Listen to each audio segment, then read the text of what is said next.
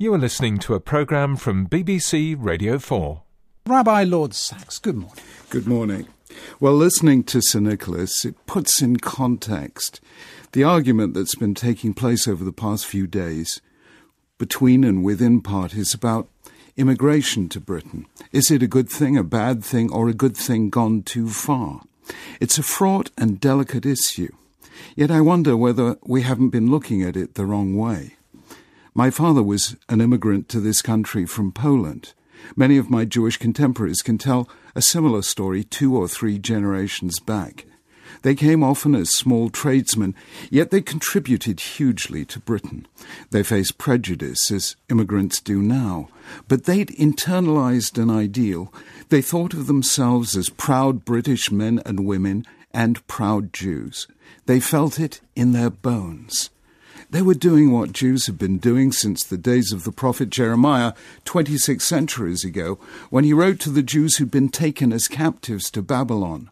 Don't weep, he said, seek the welfare of the city where you've been taken, and pray to God on its behalf, for in its peace you will find peace. In other words, keep your identity, but contribute to society. And that's what my parents taught us to do. They had a Hebrew phrase for Britain. They called it a Malchut Shel Chesed, a kingdom of kindness.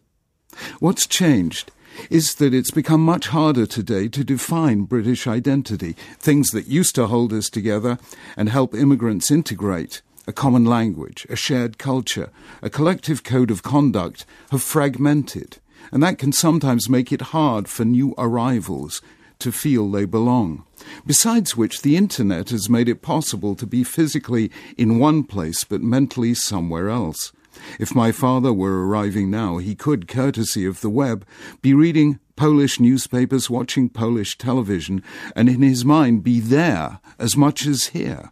There are so many global as well as local influences on us today that whatever our policy on immigration, we still have to ask what holds us together as a society and what makes us work for the common good.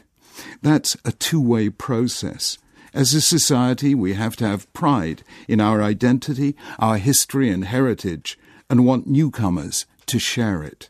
On the other hand, those who come here from somewhere else do well to heed Jeremiah's advice to seek the peace and welfare of the country, remembering, as we never allow our children to forget, that this really is a kingdom of kindness. And that was Thought for the Day with Lord Sacks.